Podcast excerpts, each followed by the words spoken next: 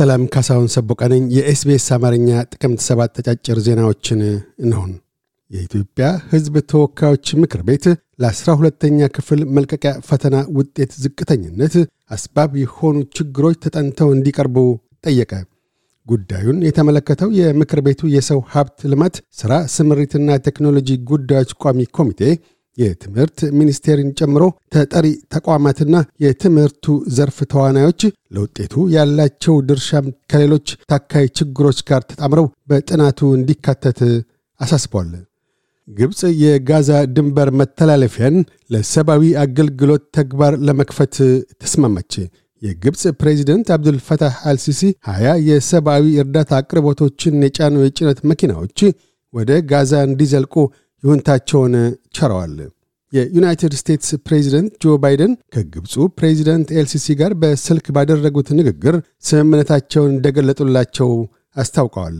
አክለውም በአሜሪካ በኩል እስከ 150 የሚደርሱ ሰብአዊ እርዳታዎችን የጫኑ ተሽከርካሪዎች ከተቻለም ከዛ በላይ በመጀመሪያው ዙር ወደ ጋዛ እንዲዘልቁ እንደሚሹና የመጀመሪያውን አቅርቦት ውጤት ተመልክተውም የቀጣዩን ዙር አቅርቦት ላይ ለመምከር እንዳሰቡ ገልጠዋል። ይህ በእንዲህ እንዳለም የአውስትሬልያ ፌዴራል ካቢኔ ሚኒስትር ሐማስ በእስራኤል ላይ በፈጸመው ጥቃት ሳቢያ ፍልስጤማውያን የጅምላ ቅጣት እየደረሰባቸውና ሰብአዊ ክብርን ዝቅ በሚያደርጉ አባባሎች እየተጠቁ መሆኑን አመላክተዋል።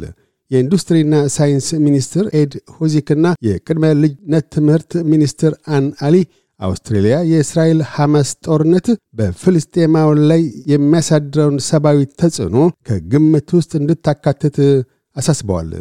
እስራኤል ሐማስ ኦክቶበር 7 በእስራኤል ላይ በሰነዘረው ጥቃት 1400 እስራኤላውያን እንደተገደሉባት ስታመለክት የፍልስጤም ጤና ሚኒስቴር በበኩሉ 3478 ፍልስጤማውያን ጋዛ ውስጥ መገደላቸውን አስታውቋል።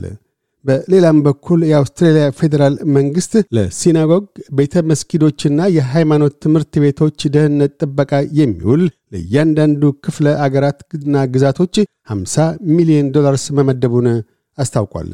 ዋነኛ የቪክቶሪያ የገበያ አዳራሾች የወተት ሀብት ሠራተኞች ለሁለተኛ ቀናት ባካሄዱት የሥራ ማቆም አድማ ጋር ተያይዞ የወተት እጥረት እንደማይኖር ለደንበኞቻቸው አሳሰቡ።